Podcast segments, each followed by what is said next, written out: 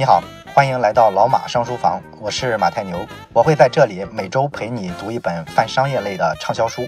如果你想听更多的好书，或者想看节目的文字版，可以关注微信小程序“老马商书房”。咱们接着讲离经叛道，要想成为一个改变世界的、做出伟大成就的一个创新者，你一般来说呢，不能单枪匹马的搞定啊，因为现在的这个世界上所有的这些事情呢，你发现它越来越依赖于协作。这是咱们人类历史啊往前发展可能为数不多的一个大家都公认的一个趋势。那么需要团队协作呢，咱们就能看出来，这些比咱们普通人强得多的这些伟大的创新者，他就体现出一个非常强的优势了，就是说呢，他们的说服能力特别强，尤其是什么呢？他们能说服那些社会权威来支持他们做事儿。咱们都知道，你想做成一定的事儿，那就必须呢投入足够量的资源。咱们整个社会上的资源啊都掌握在成功者手里，换句话说，资源都是被权威所支配的。所以说，你想干成任何伟大的事儿，你说你不搞定权威，没有让他们来支持你，那你通常是很难做成的。比较典型的就是你一个创业者啊，不论你怎么创业，最终你其实都是需要融资的。有了融资之后，你才能跑得特别快，才能做出一件改变世界的事情，这是一个基本的规律。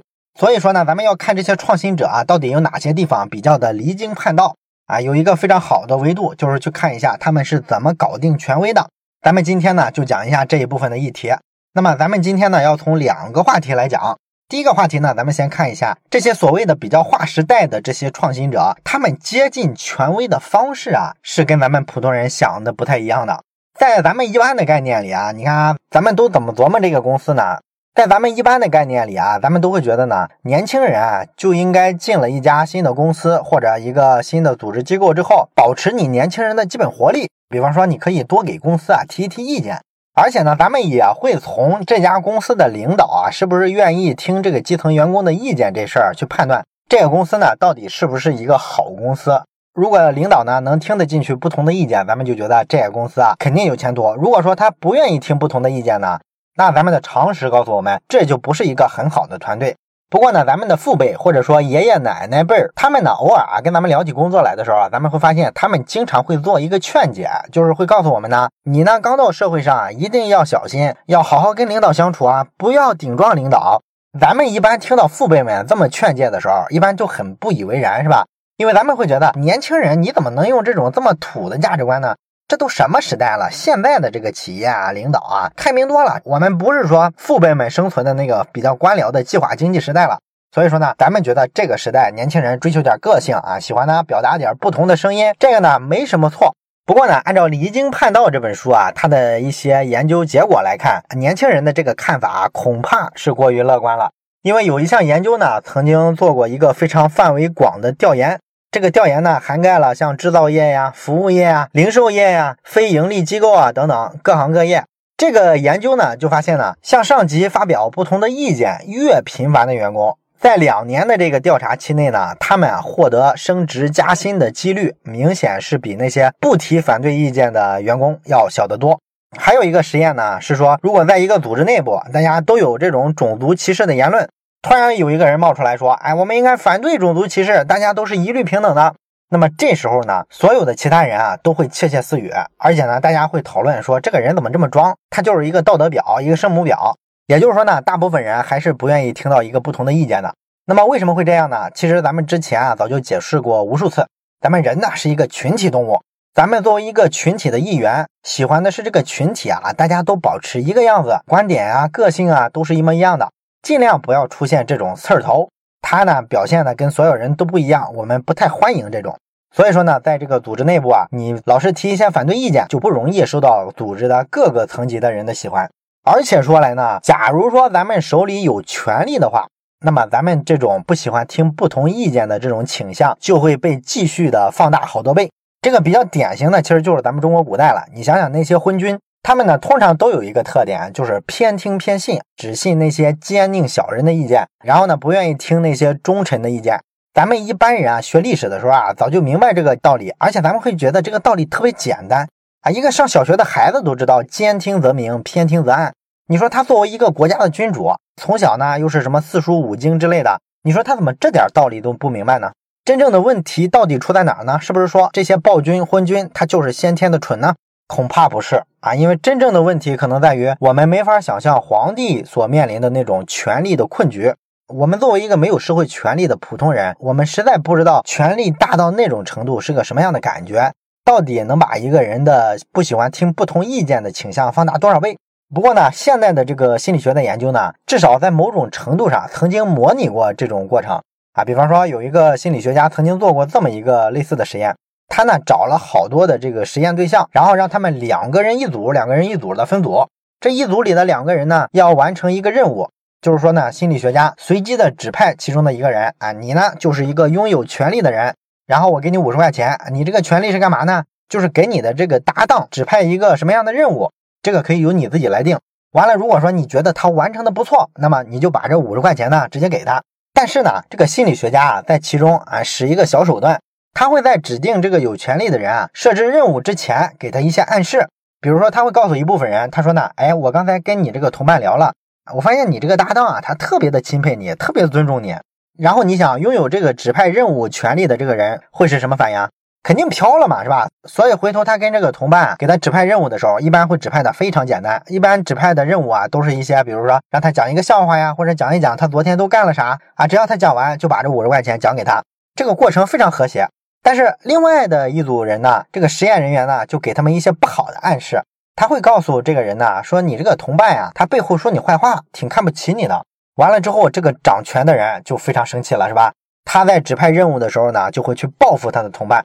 然后他给他的同伴呢，就会去指派一些侮辱性的任务。你比方说让他学五声狗叫，或者说呢叫我一百声爸爸啊，类似这种。所以你看，人是多么不喜欢听到否定性的这种意见和评价。而且像这个实验里啊，比较夸张的是，这个实验的对象啊，我们仅仅是给了他一种暗示，告诉他对面那个人啊不尊重他，只有这个信息。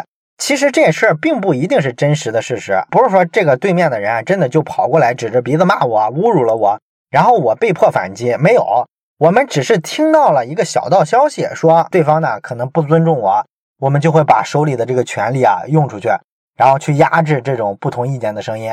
所以，咱们从这些实验呢，可以将心比心的想一下，如果你是一个掌权者，这时候一个普通人跑过来给你提意见，你不愿意接纳他，这不是非常正常吗？啊，我们可以说这是小心眼儿，这是心胸不开阔。可是问题是，这就是人性啊。当然了，你可能会说啊，那是不是说这事儿就无解了呢？我作为一个普通的基层人员，我就最好不要提意见了，我就夹着尾巴做人，是不是这个意思呢？哎，也不是这个意思。咱们去研究这些所谓的离经叛道的创新者。咱们会发现呢，人家怎么改变的世界呢？他们也是从底层做起的，也从来都没有掌握到权力，但是最后呢，却达成了这样的成果。这个过程呢，自然是跟权力的一个共生共荣的一个过程。那他是怎么实现这个过程的呢？《离经叛道》这本书的作者亚当·格兰特呢，他就发现呢，这些所谓的改变世界的牛人呢，人家能够在权力啊阻碍他们做事儿的时候，找到一条捷径，然后把权力的这个阻碍呢给他绕过去。这么说可能有点不好理解啊，咱们举个例子，在九十年代的时候呢，美国的这个中情局啊有一个分析师，名字呢叫做卡门·梅迪纳。这个梅迪纳呢，他在情报部门工作的时候啊，他就发现了一个非常严重的问题。就是美国的这个情报部门啊，在通信上有一个巨大的漏洞，他们这个通信的分享效率极其低下。因为当时呢是九十年代初嘛，所以说有什么信息啊，你想从一个部门分享给另一个部门的时候，基本上还是采用非常传统的方式。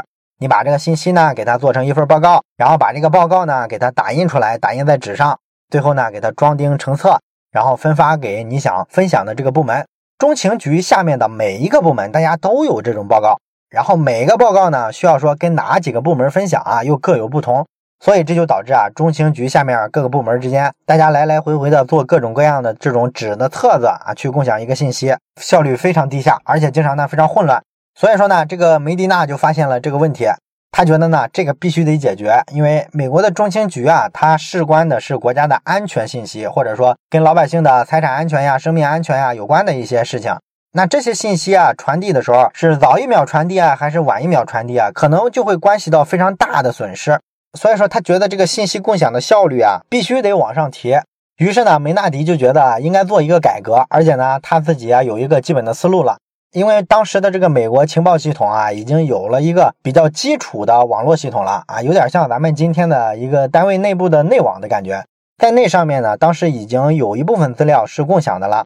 不过呢，这些所谓的线下要分享的这些信息呢，他们认为啊，这个安全等级更高，所以说呢，就不打算用那个内网去共享，因为他们觉得这个东西啊不安全，可能让不需要的人啊就看到了，或者说他们觉得这个内网呢会被外边的人呢破解啊，会造成信息的外泄，所以说没有人愿意采用这个解决方案。但是梅迪娜觉得呢，这个事儿其实可以通过技术去解决，你只要把这个涉密性啊给它提高就完了呗。这个事儿带来的信息分享效率的提高，这个好处可是比坏处大多了呀。所以他在这个中情局啊开会的时候，就反复的给这些领导啊、给高层啊提各种各样的意见。但是呢，所有人啊都不理他，大家都不愿意趟这个浑水。后来呢，有些比较资深的老同事呢，就私下里啊找他跟他说：“哎呀，年轻人啊，你少说话。”别那么实诚是吧？你老是直来直去的。你如果特别轻易的就把自己的真实想法说出来，这会毁了你的职业生涯的。然后这个梅吉娜呢，就觉得在单位啊受到了别人的空前的孤立，他就很难受。而且他当时年轻啊，他年轻呢就会觉得别人都这样，对工作太不尊重了，而且也不尊重他呀，所以他就很不高兴，就跟同事呢争吵。然后呢，因为这个事儿呢，就得罪了更多的单位的同事。后来呢，他就觉得自己实在是在这个单位啊待不下去了，就想出去啊换一份别的工作。结果没想到找了一阵之后呢，没找到，没找到那就没办法，再回到原单位呗。他又在这个中情局啊又待了下去。但是他这一待呢就不一样了，他这回啊学会了安静，不再给别人提意见了。整整三年的时间，他再也没有提过一句关于他原先那个想法的一些设想。哎，故事要是到这里呢，咱们大概就能勾勒出来这是一什么样的故事啊？就是说，一个满怀激情的年轻人啊，刚从校园里出来，进了体制内，完了之后呢，他有各种理想啊，各种想法呀。但是这些想法呢，都非常理想化。他发现呢，现实的环境是他处处碰壁，大家都不认同他这个想法，而且呢，是一种特别让人讨厌的不认同的方式。所以说，这个人呢，可能就慢慢收敛了，从此呢，夹着尾巴做人。然后把自己的各种棱角啊磨平了，哎，好像就是这么一个故事，是吧？但是呢，咱们说了，《离经叛道》这本书里啊，他没有一个人是一个普通人，凡是这本书里讲过的人呢，都是一些牛人，也包括这个梅迪娜。这梅迪娜呢，不是说放下了自己的梦想，人家实际上是韬光养晦了三年。他虽然说表面上看起来学乖了，但实际上他内心是暗流涌动。他知道，我不能说作为一个最底层的员工就想去攻击现行的这个体制啊。这完全是做不到的。这样做甚至有可能让我牺牲掉自己的工作，这个风险对他来说太大。所以说，他的目标是什么呢？就是先成为体制的一部分，完了之后去赢得体制内的地位，然后通过谋得的地位呢，再做一个自上而下的改革。这是他的一个设想。这就是说呢，你想获得一个权利的方式啊，当然可以用推掉原有的这个秩序的方式获得，因为你推掉了原有的秩序，你就是一个创新者。这个可以让你从根本上重塑权力的结构，你成为一个新的权力中心。但是问题是，这样的阻力也是最大的。所以说，还有其他的路线可以去走，比方说成为一个改革者，你去挑战已有的权利。然后还有一个比这个更温和的方式呢，就是成为一个改良者。你先在已有的体系里啊获得一定的地位，然后按照获得的地位呢，再去挑战已有的权利。最起码有这三种不同的方式。很明显呢，很多创新者选的都是第三种，这也符合咱们第一期讲的，真正的创新者啊是规避风险的，他不会把自己置身于一个特别大的风险之中。所以说呢，他就接受了中情局的一份普通的信息安全的工作。这个工作呢非常普通，他也不太喜欢，但是呢，他还是选择兢兢业业的干，而且呢，在这个工作岗位上呢表现不错。后来呢，他就在工作岗位上算是证明了自己，于是呢，顺理成章的升职了。他成了这个中情局的情报副主管，然后等他在新的岗位上积累了足够多的权威，获得了底层员工的更多的信任之后，这时候啊，他才开始重提当年他做的这个改革。他把整个中情局的这个核心的沟通系统呢，给他用互联网连通了，这样呢，沟通效率就提升了很多。他做的这套系统啊，在后来美国反恐之类的这种事关国家安全的这种重大项目上频繁的立功，所以呢，获得了美国国家安全奖章。啊，所以说他成了一个改变了美国情报系统的这么一个人啊！你看这个故事是一个曲线救国的故事，好像看上去啊有那么点俗套，不过呢，你仔细一琢磨还是挺有意思的。你想想，他其实是做了两次改革，对不对？这两次改革呢，出现了两种不同的结果。第一次呢，他提出来被人驳回去；第二次呢，他顺理成章的把它搞定了。这其中呢，当然是他的位置变了。而位置变了，背后又是什么东西呢？其实是说呢，作为一个超级创新者，你一定要比一个普通人更懂得使用性格信用。啊，什么是性格信用呢？心理学上说的这个性格信用，指的是说呢，你不断的做一些事儿，然后就能积累别人对你的信任，别人对你的尊重。这些东西越积累，你的性格信用呢就越高。性格信用越高呢，未来你要做一件非常开创性的事情的时候，别人就会支持你。咱们经常看到这么一种非常不一样的情况，好比说公司里啊来了一个刚毕业的大学生，然后这个大学生呢来了之后啊，就开始指手画脚。觉得说这个公司里啊，这个制度不合理，那个制度不合理，这个地方应该这么改良，那个地方呢应该这么改革。那我问你，如果你是公司里的一个老人，这时候你烦不烦？你肯定烦呀，是吧？你一个刚毕业的毛孩子，你跟那儿嘚瑟什么呢？你给公司做过什么贡献？你就在那儿头头是道，这不是个键盘侠吗？好像据说马云就公开批评过这事儿，说这个阿里巴巴内部啊，刚毕业的孩子啊来了之后，不要给公司提这种所谓的什么大战略上的意见，你提不了，你没有这个能力啊，你先做点贡献再说吧。这就是说，他的这个性格信用啊不够啊，你提什么意见，别人都不会信任你的。但是还是说，提到这种类似的意见，涉及到公司内部的各种制度改革之类的，如果是一个地位比较高的人，他提出来，我们会觉得，哎，这个人水平真是高，哎，一针见血，一下就指出了我们当前面临的主要问题，而且他这个改革方向一看就是认真思考过了，这是一个有创新精神的人。你看，我们会对这个人很明显评价完全不一样了，是吧？当然，你可能会说，这有啥？这不就是人性里的比较势利的一面吗？啊，你不是说按照这个意见对不对来考虑，你完全是看这个人的地位高低来考虑，这不是一种歧视吗？其实不能把这种情况啊完全算是歧视，因为你想，人家地位高是怎么来的？人家是通过各种各样的行动，这么多年证明了自己，才爬上那么高的地位的。所以说，人家这个地位高的人说一句话，对这事儿的一个思考，他都是基于自己以往做过的事儿，自己积累的那些经验，以及说从经验里面提炼出来的那些智慧，他是靠这些东西提的这个意见。而你一个刚毕业的大学生，你靠什么提意见？你其实就是一个键盘侠，你随随便便的就提了一嘴，靠的不过是你脑子里啊那些你臆想出来的理由，每一个理由啊你都没有在现实中验证过，它是不是一个确凿无疑的结论，所以说人家不信服你啊。这就是性格信用的作用，所以说这个梅迪娜呀，他在升了职之后就能做成这个改革。当然，像这种性格信用的例子啊，其实还非常多。有人研究了那些一流大学里的教授的地位和能力，给他们做了一个排名。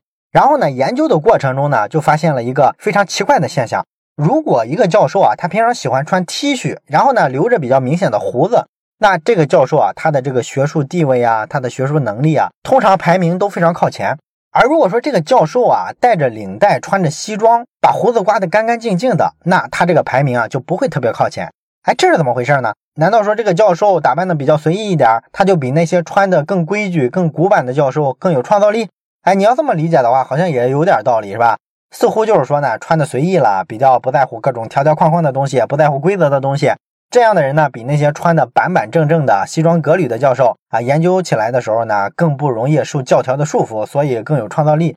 好像按常识这个道理能说得通，是吧？但实际上呢，并不是。真正的研究结果是什么呢？是因为大部分穿着 T 恤、留着胡子的教授呢，他们在学术圈里啊，已经成名成腕了，或者说呢，他们已经是院系的领导了。那他们在自己所在的这个领域啊，是怎么确定的地位呢？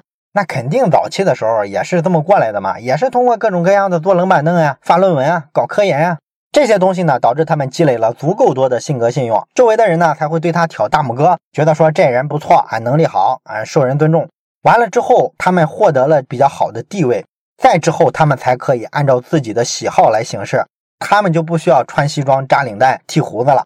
所以说，当他们表现的比较随意的时候，咱们普通人呢也更容易接受，咱们觉得，哎呦，这个好。真是越大牌的教授越随和，越平易近人，越不端架子。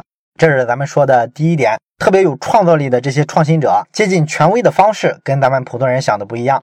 他们不是通过激进的革命的方式获得的权利，而是先获得了权威的认可，然后呢，在权威内部呢，再通过自己的性格信用把创新贯彻下去。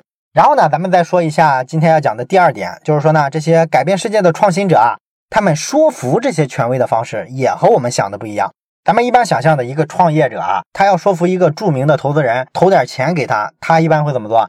就做一个非常漂亮的商业计划书啊，里边一整套的 PPT，然后眉飞色舞，显得非常自信的讲上一上午。咱们一般都是这么想的，是吧？但实际上呢，你发现这些比较成功的这些创业者啊，好像一般来说呢，都不太遵循这个规律。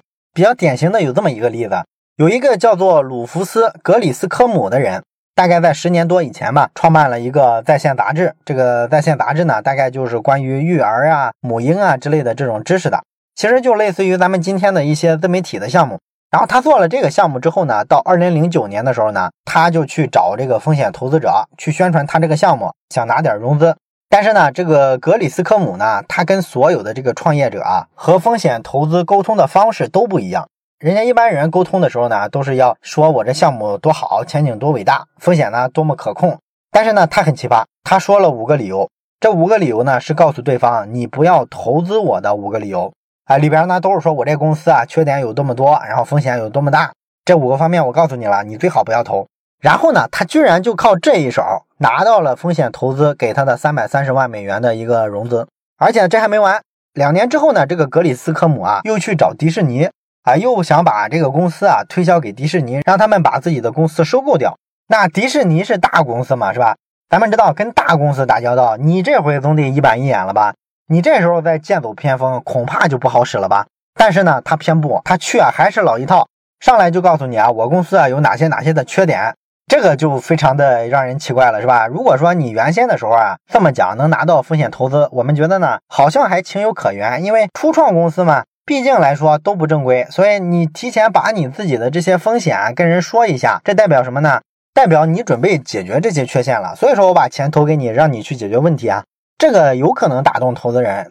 可是问题是你后面又过了好几年呀，你这时候是把一家相对已经比较成熟的公司卖掉，你卖掉这么一家初具规模的公司，你还在反复强调它有一堆缺陷，这个你能打动人吗？这就好比说一个孩子他已经成年了，十八岁了。你见人第一句话还说我喜欢吃手指头，这不是搞笑吗？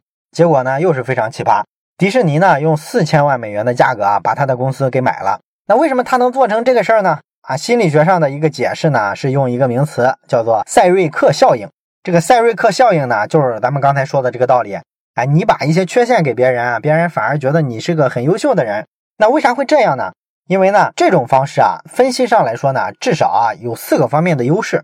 第一个优势就是你强调自己弱点的时候，可以打消听众的这个防卫心啊，因为咱们知道，像刚才咱们讲的这个场景里，你带着项目去见投资人，投资人一般是个什么心态呢？他是比较戒备你的，因为他知道你肯定要用很多非常漂亮的 PPT 呀，非常夸张的语言呀，显得非常激情的这种情绪来感染他，所以说他上来就是有戒备心的。而且说来，人家这个投资人什么人没见过啊？人家天天见的都是创业者。他难道不知道创业者喜欢吹牛逼，没事就喜欢忽悠个人？他们都知道，所以说人家心理上有警惕心是非常正常的。可是这个格里斯科姆呢，上来就示弱啊，上来就说我有一大堆缺点，你投我风险很大。这个时候呢，反而说打消了他的这个戒备心，他觉得哎，这个人还挺有意思，所以呢，他就更认真的去倾听你，这是第一个好处。第二个好处呢，就是这种办法可以让你看起来很聪明。因为这个心理学上有这么一类实验啊，就是说用差不多的句式啊表达两个其实完全相反的意思，人们更容易记住的是反面的意思。比方说，老马上书房是市面上所有讲书的电台里讲的最好的。老马深入浅出、鞭辟入里的把很多好书的精华都提炼了出来。这是第一段话，有一点不要脸啊。然后是第二段话，第二段话是这么说的：老马上书房是市面上所有讲书的电台里面讲的最烂的。老马讲书的时候，经常逻辑混乱、口齿不清，把书里的好多精华都错过了。你看啊，这是两段话，这个句式结构什么的，其实基本上是一样的，是吧？区别就在于呢，我换了一堆形容词。第一段里啊，夸自己的这个形容词，后一段里全部换成了骂自己的形容词。所以，我把这两段话念给你听的时候，我问你，哪段话你觉得让你印象更深刻？当然，你不能做这个测试了啊，因为你已经在听节目了，所以你肯定有这个代入感，觉得老马讲的还行啊，没那么不堪。这个呢，我肯定谢谢你。但是作为一个路人来说，如果他完全不知道老马上书房是什么东西，我就扔给他这两句话，问问他，他更可能认同哪句话？这个心理学做这类实验的结果呢，是绝大部分人都会认同那个负面的评价。而且他们会觉得提出这个负面评价的这种说法呢，比只会表扬的那个说法啊智商要更高，要更聪明，要更有什么独立思考精神之类的啊。也就是说，虽然大家都说啊，你不要当一个键盘侠，不要当一个喷子，但是问题是呢，大家潜意识里面呢，其实都是特别认可喷子的，还能把这个当成独立思考精神呢。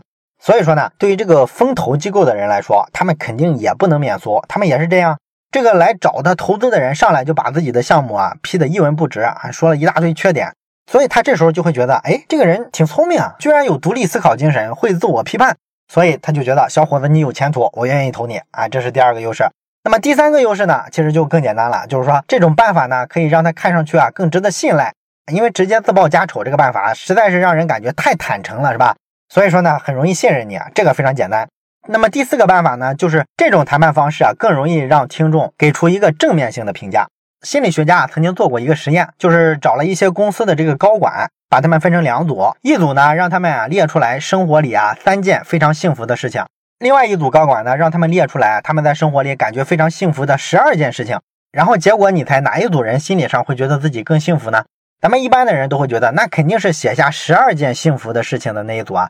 因为他写了十二件幸福的事儿，那这个数量更多呀，他就会觉得自己生活中有十二件非常幸福的事情，可不就幸福感更好一些吗？而另外一组只写了三件事情，他的这个幸福感肯定就更低啊。但是呢，这个结论啊非常有意思，恰恰相反，写下三件幸福的事情的这一组人，他们觉得自己的幸福感更好。为啥会这样呢？因为对于这些公司的高管来说，你让他们想出来生活里啊有三件他们觉得很幸福的事儿。这个轻而易举啊，随便写三件就行了。但是呢，你要让他们写十二件事儿的时候，这可就不容易了。你总得想一想，尤其是越往下越难写。你可能到最后第十二件事的时候，费了半天劲都没凑起来。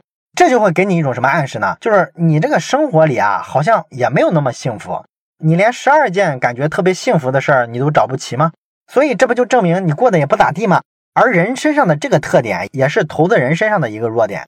这个创业的人呢，把自己的这个错误啊，巴拉巴拉都给他讲完了。然后呢，这个投资人啊，这时候想再挑一挑他这家公司的毛病啊，就发现，哎，确实不好挑了哈。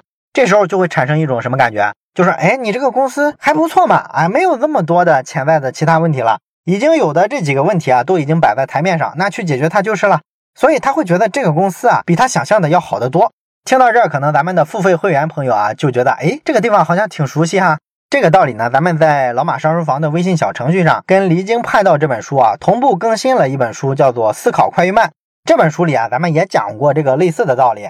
我记得那本书里啊，咱们讲的是一个更有实用价值的一个例子，就是说呢，一个教授他自己讲了一个课，结果呢，学生不太喜欢他讲的这个课，然后他为了解决这事儿呢，就让学生们啊，每个人你给我这个课写二十个缺点，然后呢，你可以对应着给我提一提改进意见。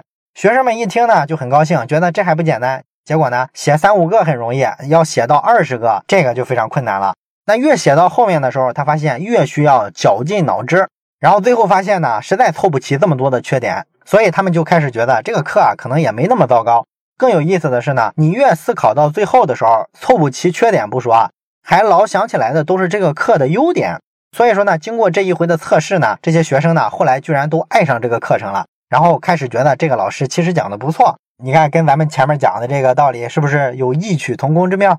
好了，关于《离经叛道》这本书呢，本期呢，咱们主要讲的就是作为一个创新者，面对权威、面对权力核心的时候，应该怎么去争取到跟他沟通的机会。我们讲了两个不同的角度。第一个角度呢，看上去比较俗，就是说呢，你想做一个很牛的一个革新者，那么年轻人最好先沉住气，等你到了这个适当的位置啊，再去做改革，可能上来就比你去鸡蛋碰石头要效果好得多。当然了，这里有个前提啊，就是说你到了那个位置之后啊，心里啊还想着改革，必须是这样。大部分的一般人为什么做不到呢？是因为你是被动的选择。你真到了这个位置之后啊，已经把自己的这个棱角都磨平了，你也成了一个既得利益者，成了改革的阻碍面。这就是咱们说的那句话，你生生的把自己活成了当年自己讨厌的样子。而高手呢就不是这样的，人家呢能够一边呢怀揣梦想，一边呢还脚踏实地。第二点呢，咱们讲了一个改变世界的创新者呢，你要有一种示弱的勇气，你要勇敢的在别人面前揭自己的短。这个办法呢，反而会让别人对你的评价是更高的。好了，到这里呢，《离经叛道》这本书整本书就讲完了。如果你喜欢这本书的话，也欢迎你把老马上书房的微信小程序推荐给你身边的朋友。我是马太牛，这里是老马上书房，咱们下本书再见。